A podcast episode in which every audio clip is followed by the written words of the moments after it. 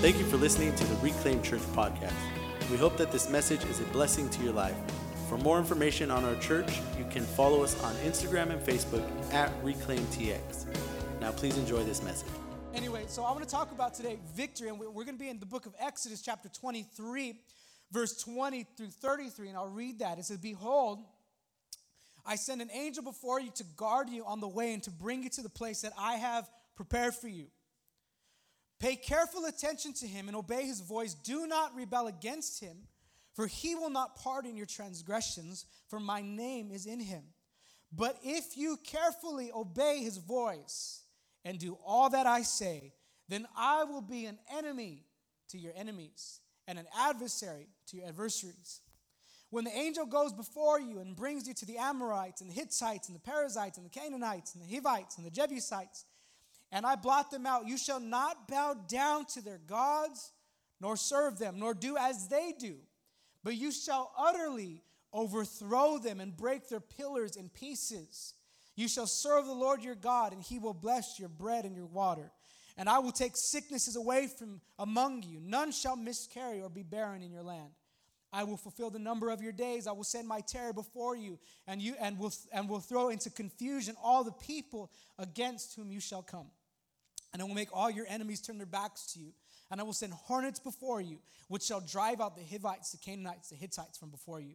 I will not drive them out from before you in one year, lest the land become desolate and the wild beasts multiply against you. Little by little will I drive them out from before you until you have increased and possessed the land. And I will set your border from the Red Sea to the Sea of the Philistines, and from the wilderness to the Euphrates, for I will give the inhabitants of the land into your hand, and you shall drive them out before you. Shall not you shall make no covenant with them and their gods. They shall not dwell in your land, lest you lest they make you sin against me.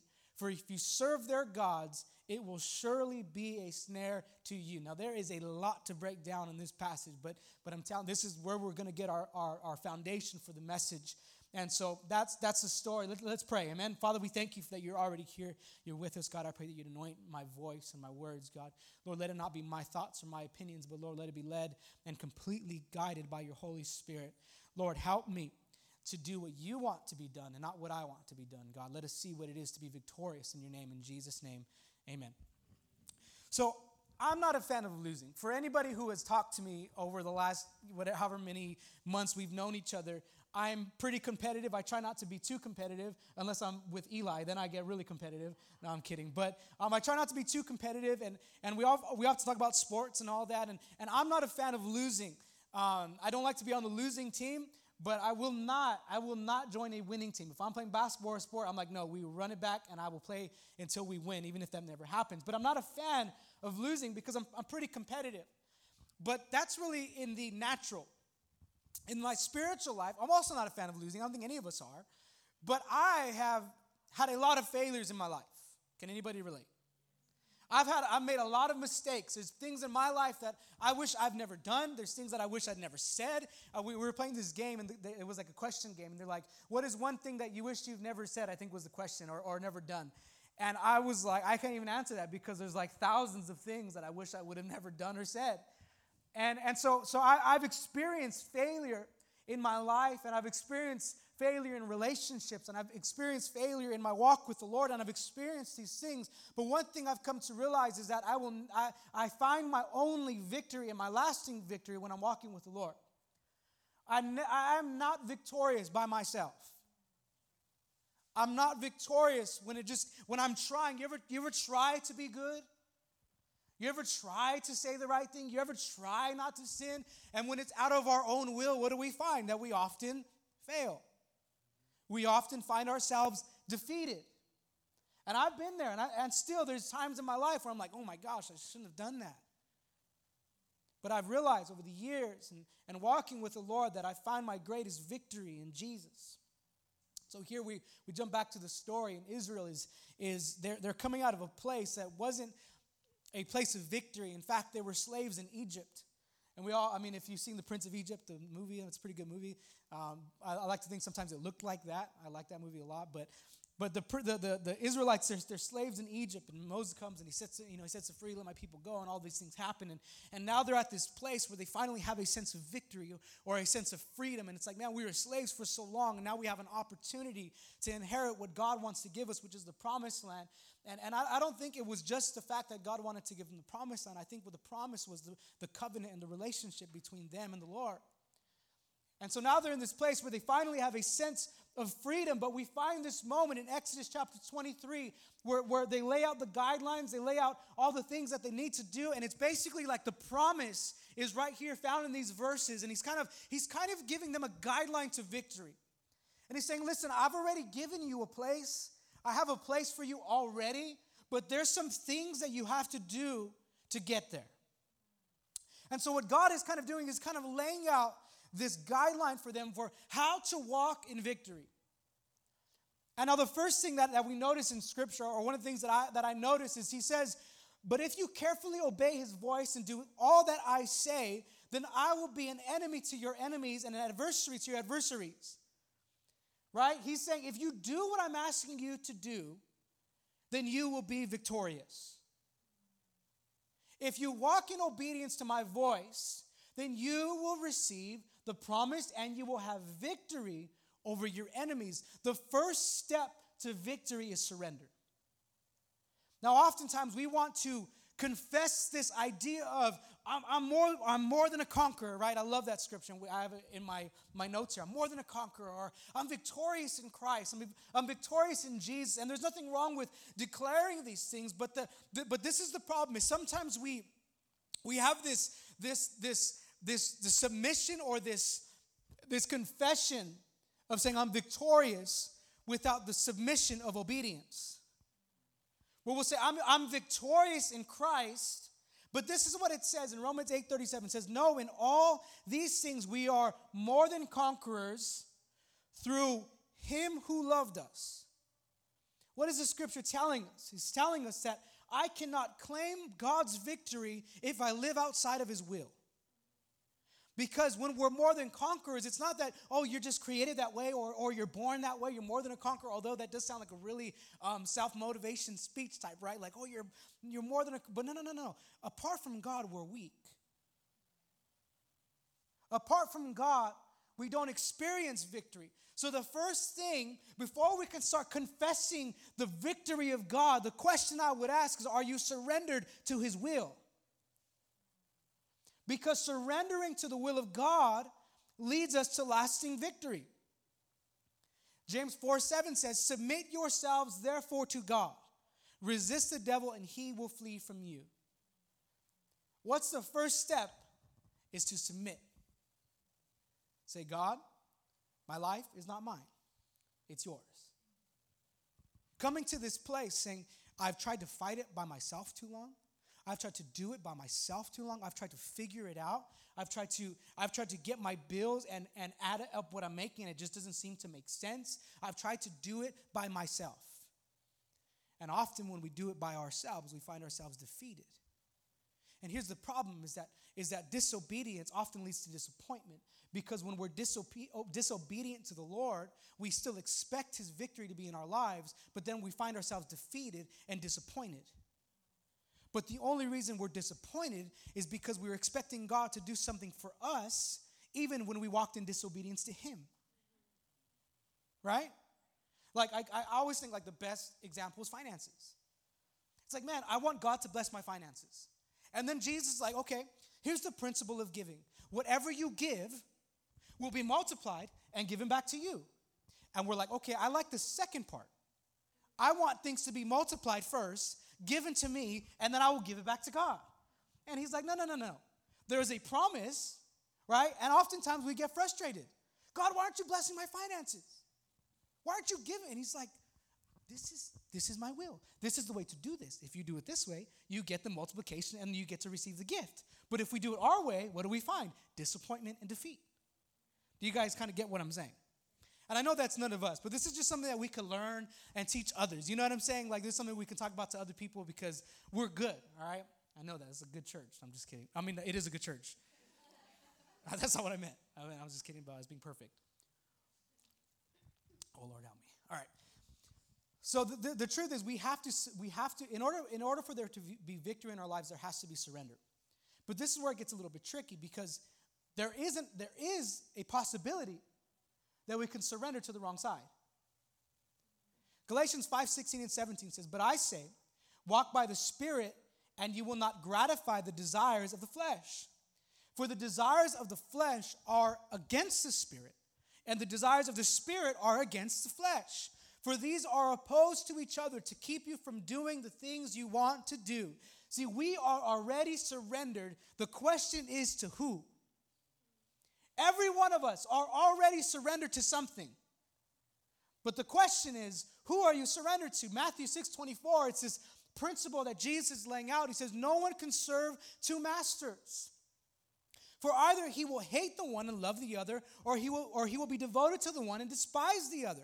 You cannot serve God and money. What Jesus is laying out is this, this principle that you can't serve two masters in your life. And you are serving one of them, whether you like to think it or not. Either way, we're serving somebody. The question is who? And in our daily lives, I'm sure that you know this and you experience this. There's a constant battle my flesh versus my spirit. There's a constant battle. It's all the time. You ever find yourself and you're like, you're doing something, you're like, oh my God, that's wrong. Like, I can't do that. I can't say that. I can't go there. But why do we always feel that we, we, find that we find ourselves trapped between the flesh and the spirit? I want to do right, but I also want to do wrong. Right? I want to I want to be honest with my when I do my taxes, but I also need some extra money. Right? I want to be honest with my wife or with my spouse, but I also want to keep hiding what I'm doing, keep hiding what I'm saying. You, you got, there's this battle between the flesh and the spirit. This guy cuts me off. I really want to say something, but then I really don't want to because it's wrong. There's a battle between the flesh and the spirit. And the truth is this is how you live is a good indication of who you're surrendered to.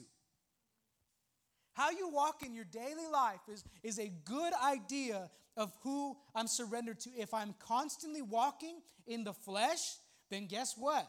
The flesh will have victory in my life. Amen. Amen, Pastor Mike. Yeah. Whew. Right? If I'm constantly walking in the Spirit, then the Spirit will have victory in my life. Is this making sense today? So I would say if we could wipe the slate clean, which thank God that He can, I would say today, if you're like, man, I've been battling this, and honestly, I've been walking in the flesh, if that's us, then I would say today is the opportunity to surrender fully to the Spirit of God. And to say, Lord, I'm surrendering my life to you. What does surrendering to the Lord looks like? Surrendering to the Lord looks like denial of the flesh. And sometimes, not all the time, but sometimes we we, we, we paint this picture that victory in our life has to be this, this grand thing that everything's going to be healed at once. But sometimes victory is just keeping your mouth closed when you really want to say something mean. Sometimes victory is, is just doing the right thing even when nobody's watching. That's victory. Something I learned as, as, as I've been walking with the Lord is to celebrate the small victories. There's like, there's these, there's these, all of us have big things in our life where we're like, man, I want to overcome this. I don't want to be this way. I want to fight this. But can I tell you to celebrate the little victories, the little surrenders, the little moments where you apologize or where you didn't say what you wanted to say or where you didn't go where you wanted to go or you didn't text the person you wanted to text or you, you know what I'm doing, you didn't, you didn't consume those things that you don't want to consume anymore for a day. Celebrate those small victories because surrender to the Lord often looks like denial of the flesh, denial of the things that I desire that are not in God's will. But, but when it comes down to our fighting, this denial is the way we fight because our weapons look different from the world. We don't fight like the world fights. 2 Corinthians 10, 3 through 5 says, For though we walk in the flesh, we are not waging war according to the flesh. For the weapons of our warfare are not of the flesh, but have divine power to destroy strongholds. We destroy arguments and every lofty opinion raised against the knowledge of God and take every thought captive to obey Christ. See, our, our weapons, although we live in the flesh and we live in this world, our weapon is very, very different. Our weapon is, is so the, the way the world fights is if somebody hurts me, I'm going to hurt them. If somebody does me wrong, I'm going to do wrong to them. If somebody talks about me, I'm going to talk about them, right? That's how we fight and wage war in the flesh. Oh, he said something offensive to me, I'm going to say something offensive back to him. That's how we fight, right? Or is it just me? I got I need prayer. Help me. This is how we often wage war in the flesh. We fight it with things that we understand. And, and it, like that makes sense, right? Like if I want to get him back, the best thing for me to do is do what he did to me. That makes sense. But when it comes to the spiritual war that we fight, and you want spiritual victory and real lasting victory, when somebody hates you, you know what you do? You love them. When somebody talks about you, you know what you do? You bless them. You treat them better than they probably treat you. That's how we win these wars. You want to win a war in your marriage? Stop trying to get even with each other. Stop trying to, to, to, say the one thing that will make them stop talking. I need to hear that. Thank you, Lord. These are things that, this is the way that we fight. We don't hold grudges, we let it go. We forgive easily. This is how we fight. This is how we have victory in our lives. The, the, it's funny because the world will tell you if you're struggling with something embarrassing or something that you don't want you don't want anybody to know, the best way to get through it is by yourself. But can I tell you that's not how we wage war? We wage war when there's hidden things in our life, we confess it and we bring it out. Why? Because that's that brings healing to us. You, you kind of get where I'm coming with, with, this, with this topic of victory? We get victory in a very different way from the world. We're not trying to be better than everybody. I, I like I, I've, I think I've said this before, but I'm so tired of hearing preachers talking about like haters and, and the haters. Don't worry about what the haters say. I'm like, oh my gosh, like I don't see that in scripture anywhere. Jesus, when he talks about haters, people that hate you, he said, man, you got to love them. You've got to love them. Some of us are like, yeah, I could do that until that one person pops in our head. And then we're like, you can't be talking about them because you don't know what they said to me. You don't know what they did to me. Like, that can't be the person that you're talking about. That is the person that the Lord wants you to love. That's, that's them. The one you think about right now in your head. That's the one that you probably have to call and text and say, hey, I love you and I'm sorry for what I've said in the past. I'm sorry for what I've done in the past. That's how we win wars. That's how we walk in victory. Our victory comes from surrendering to the will and the voice of God. To say, okay, Lord, what do you want me to do? What do you want me to say? Coming to those moments, and, and often, you know, to, to uh, my wife and I, we still have uh, strong disagreements these days. We do and it's often about where are we eating. No, I'm just kidding. It's come on, come on, amen. We often have disagreements, and if I'm honest, can I can I be honest with you guys? I'm always. I'm just kidding. no, no, no, no. I'm to be honest with you. There are times when I say things I shouldn't say. That's just the truth. Now, don't ask her what I say, because that's private, and we we talk about that, and we got anyway. I'm, I'm making it so bad right now, but there's times when I say things I don't want to say. But you know what I do in the good times? You know what I do? When I'm mad and I'm frustrated? Because you know, you want to say it. And I just say, Lord, what do you want me to say? Or when my kids are acting up and my son is being like crazy, like, oh my gosh, like, Lord, please. I, I will ask the Lord, God, how do you want me to handle this moment? Because I want to spank him. Like that's like I that's what I want to do. But the Lord is saying, He'll say, be patient. be kind, encourage him, tell, teach him. I'm like, but that's harder. That doesn't, that's not easy. But we have to come to these moments when we, if you want victory in your family, and you want victory in your marriage, and you want victory with your kids, and you want victory with your relationships, it comes down to saying, Lord, what do you want me to do? And doing it. So we surrender for victory. And another, second one is you have to identify your enemy. You have to identify your enemy. Uh, Exodus 23, 31 through 33 says, And I will set your border from, Red, from the Red Sea to the Sea of the Philistines, and from the wilderness to the Euphrates. For I will give the inhabitants of the land into your hand, and you shall drive them out before you. You shall make no covenant with them and their gods. They shall not dwell in your land, lest they make you sin against me. For if you serve their gods, it will surely be a snare to you. So it's like, okay, Lord is saying, if you want your land to be blessed, if you want your life to be blessed, then you can't allow your enemy to come in and dwell with you. Because what happens when we allow our enemies to dwell with us, we often begin to pick up the traits that they do. Now, I'm not talking about people, because if you have enemies in this world, then I would say you need prayer. Because we shouldn't have enemies. We need to love people. I'm talking about the spiritual things of this life. But who is our greatest enemy?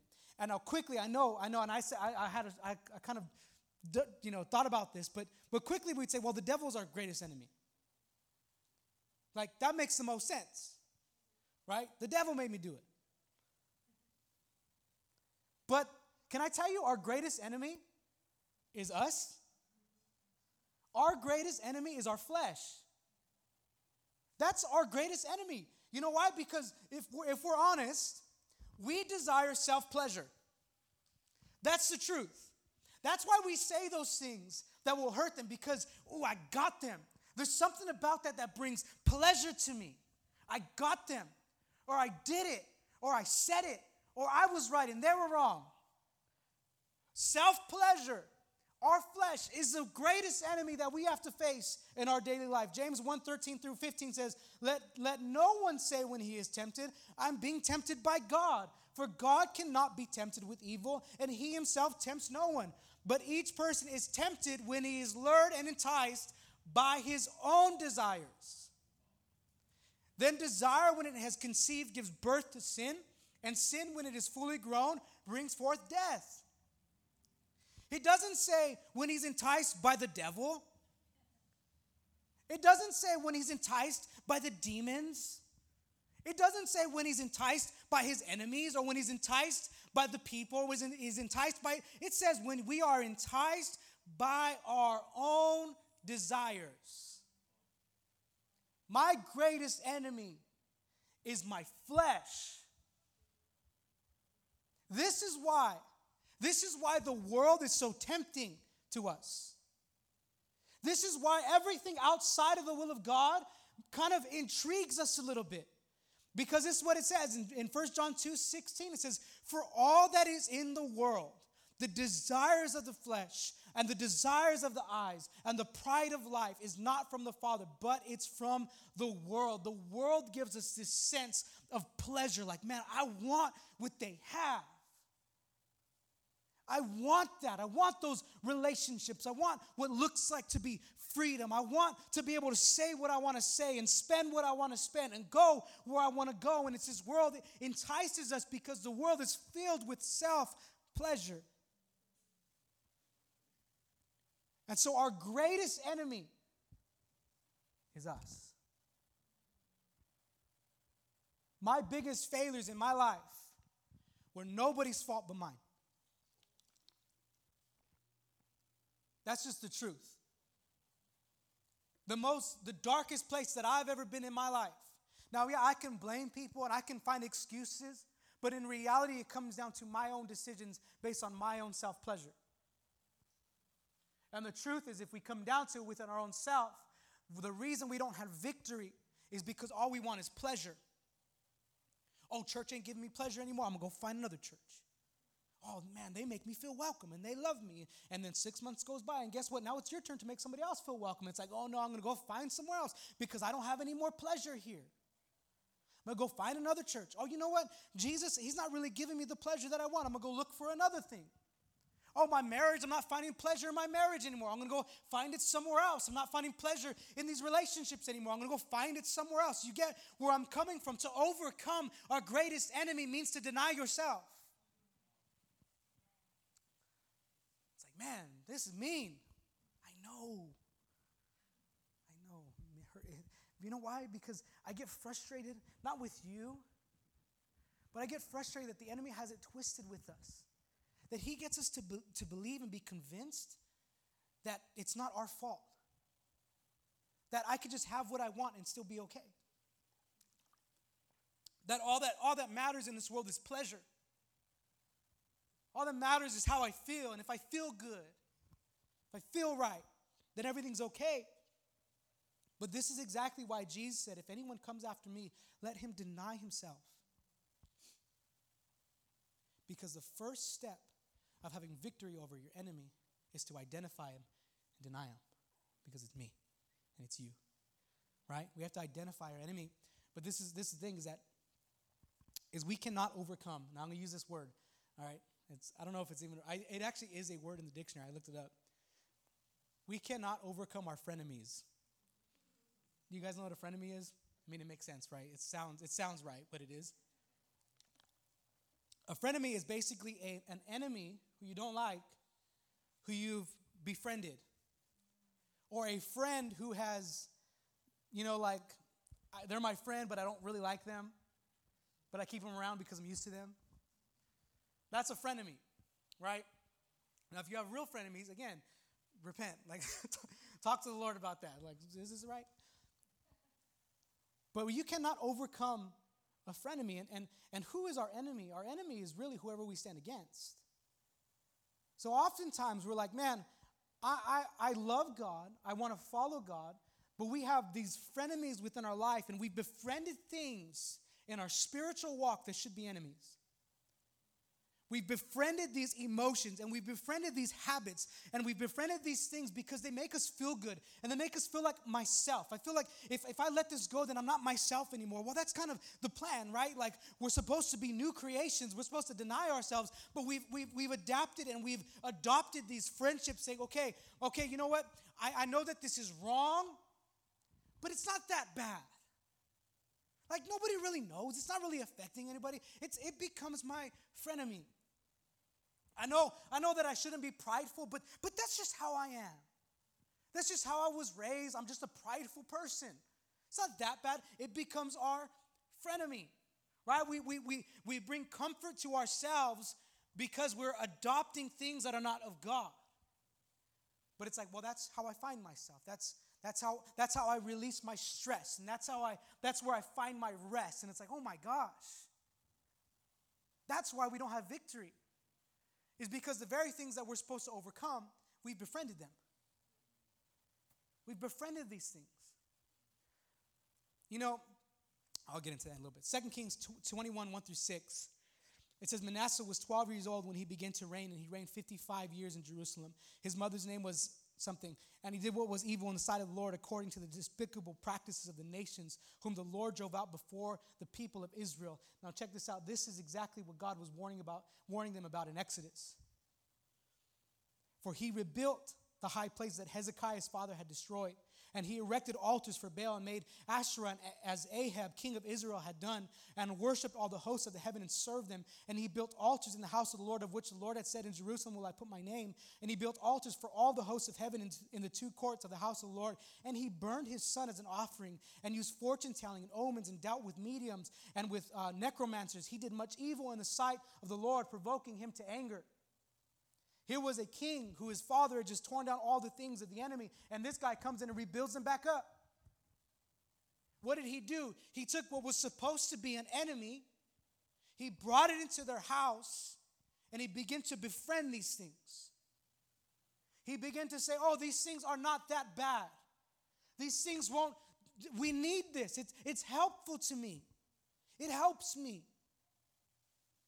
But these things are frenemies and, and they will destroy us. These things may give us temporary comfort, but they won't bring lasting victory.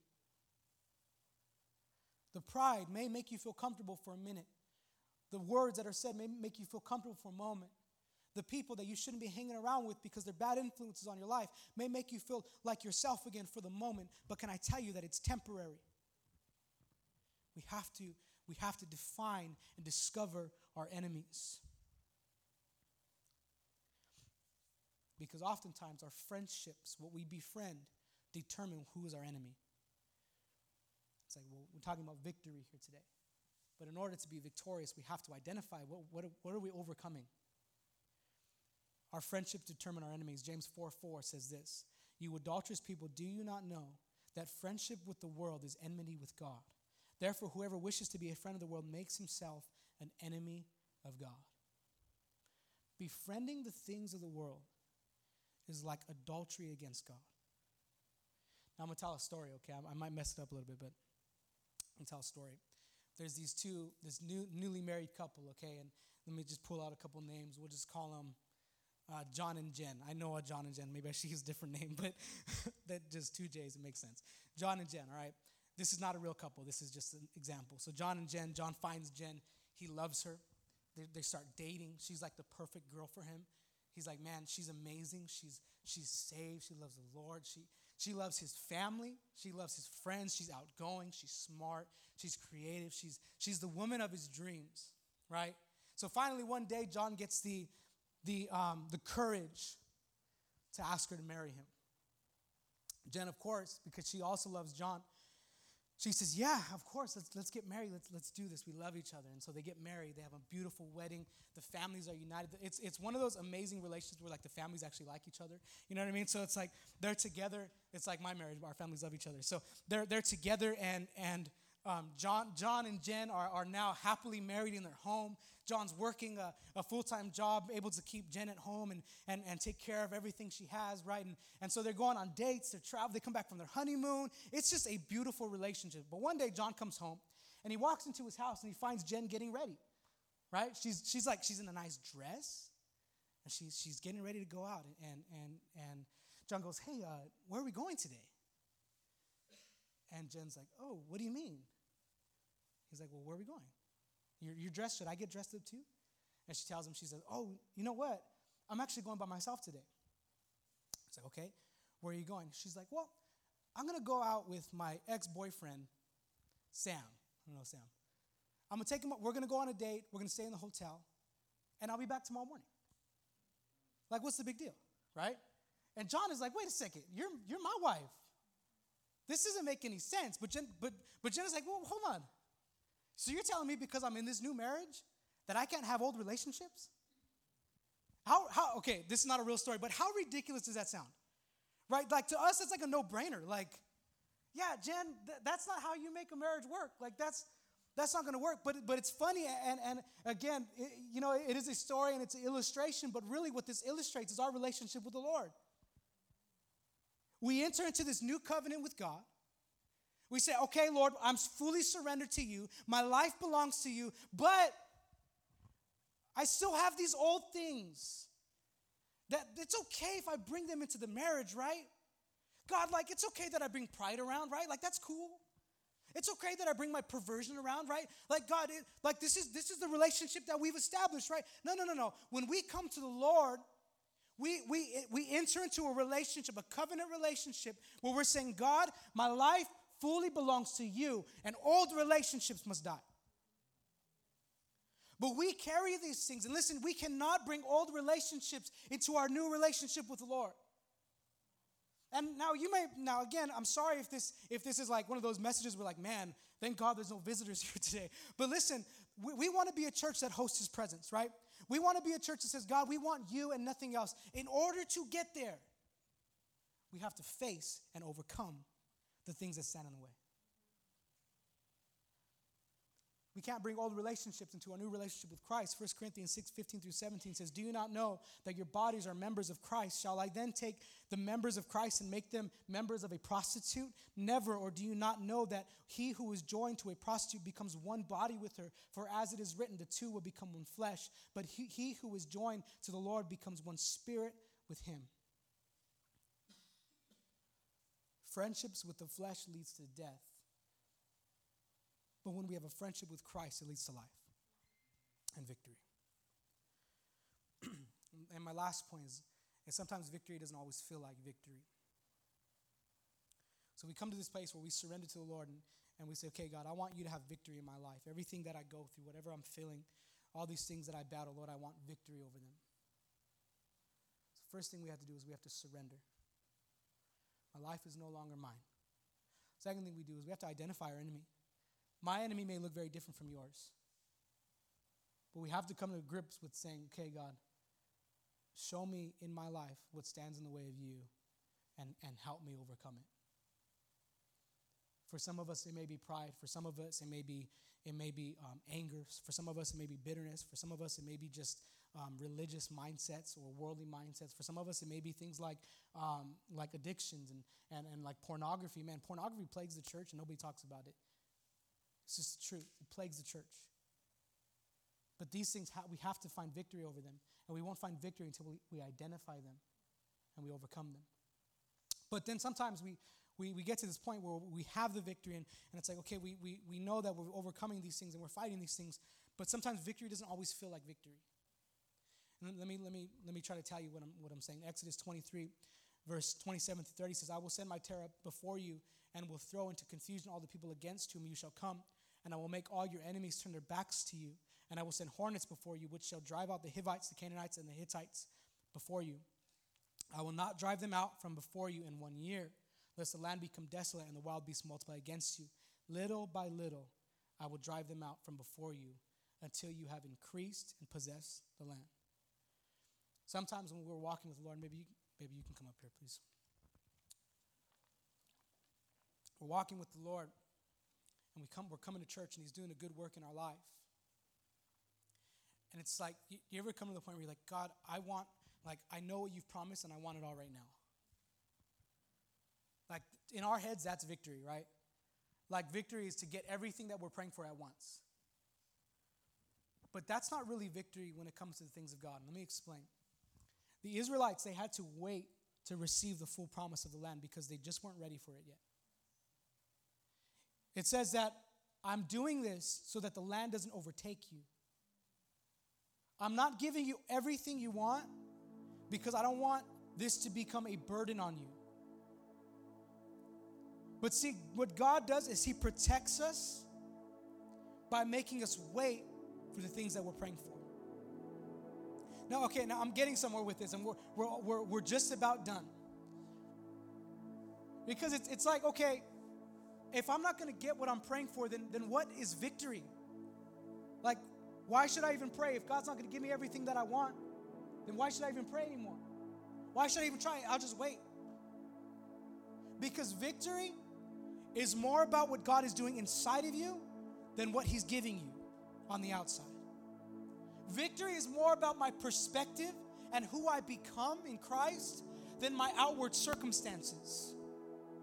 That's this is where we have to come to come to the conclusion where it's like a good outcome doesn't always mean victory. Just because our life looks good doesn't mean we're victorious in Christ. You can build a great life. I know people, and I've known of people who have what looks like a great life. They got a house, they got a family, they've got money, they've got everything that we can think of as victory, and they're miserable because they don't have Christ.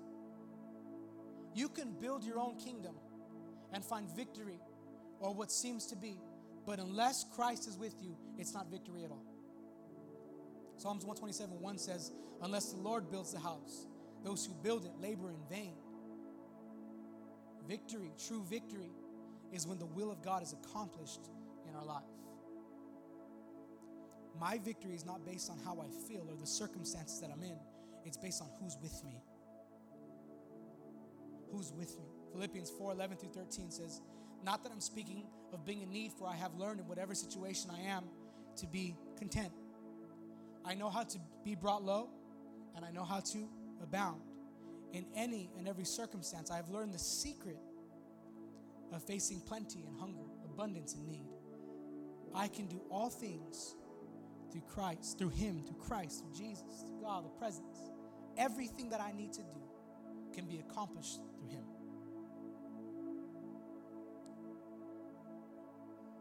Our victory is His presence. Our victory is his presence. He was telling the Israelites, he's like, listen, because I'm with you, you'll overcome your enemies. Because I fight for you, you're going to have the victory. Our victory is linked in the presence of God. It's linked to Him. And it's like, man, you, you always talk about the presence. Like, can we have another message? There's something else to talk about. No. I was thinking about this on the way here. I'm like, man, I'm always talking about the presence of God. Like every message, it might have a different title, but it comes down to one thing. Because that is it. That's my victory. We're battling with anxiety and, and, and depression and suicidal thoughts and all these things that, that we struggle with in our daily lives, like beyond like, like flesh and beyond those things, like we battle real internal issues, insecurities, right? Like nobody likes me, nobody loves me, nobody would care. All these thoughts come into our head. It's like, when am I going to get victory over this? You get victory in His presence. Because in His presence, we see who you who we really are. In my presence, in his presence, I see that I'm loved. In his presence, I see that I'm his son. In, his presence, I see that he's proud and that he cares about me and that he's with me. But we will never experience that if we're apart from him. Some of us have been battling for so long and so many years. You know why? Because we're not getting into the presence of God. We're not seeking him, we're not finding him. His presence is my true victory. In His presence, we, see, we receive grace to overcome sin. We receive, we receive grace to overcome the flesh. This is victory. This is victory to say, you know what? I know what the devil's tempting me to do. I know he's using my self pleasure against me, but no, I'm a child of God. I have grace to overcome. I know that he's tempting me to say what I don't want to say. I know that I feel like I want to I want to I want to yell and I want to slam doors and I want to and I want to I want to make my point. But you know what? Because I'm with him, I know that in him I'm more than a conqueror. In him I'm victorious. So I don't have to do those things. Victory. I know that I'm tempted to go back to dark places and I'm, I'm tempted to go back to addictions and I'm tempted to go back to my hidden and secret sin. But because I'm with Him, He gives me power to say, I don't need that. Self pleasure won't do it for me anymore because I'm with Him. You know what that is? That's victory. And before you know it, listen, before you might be on, on, on step one, you're like, man, when am I going to get to step 25? When am I going to be, be a leader or a minister or a pastor or whatever it is that you want to be? Can I tell you that little steps of victory, little steps of saying, okay, I can overcome today, I can overcome tomorrow. I can overcome the next hour. I can overcome the next 10 minutes. I can, before you know it, you're walking in victory. And you're victorious in Christ.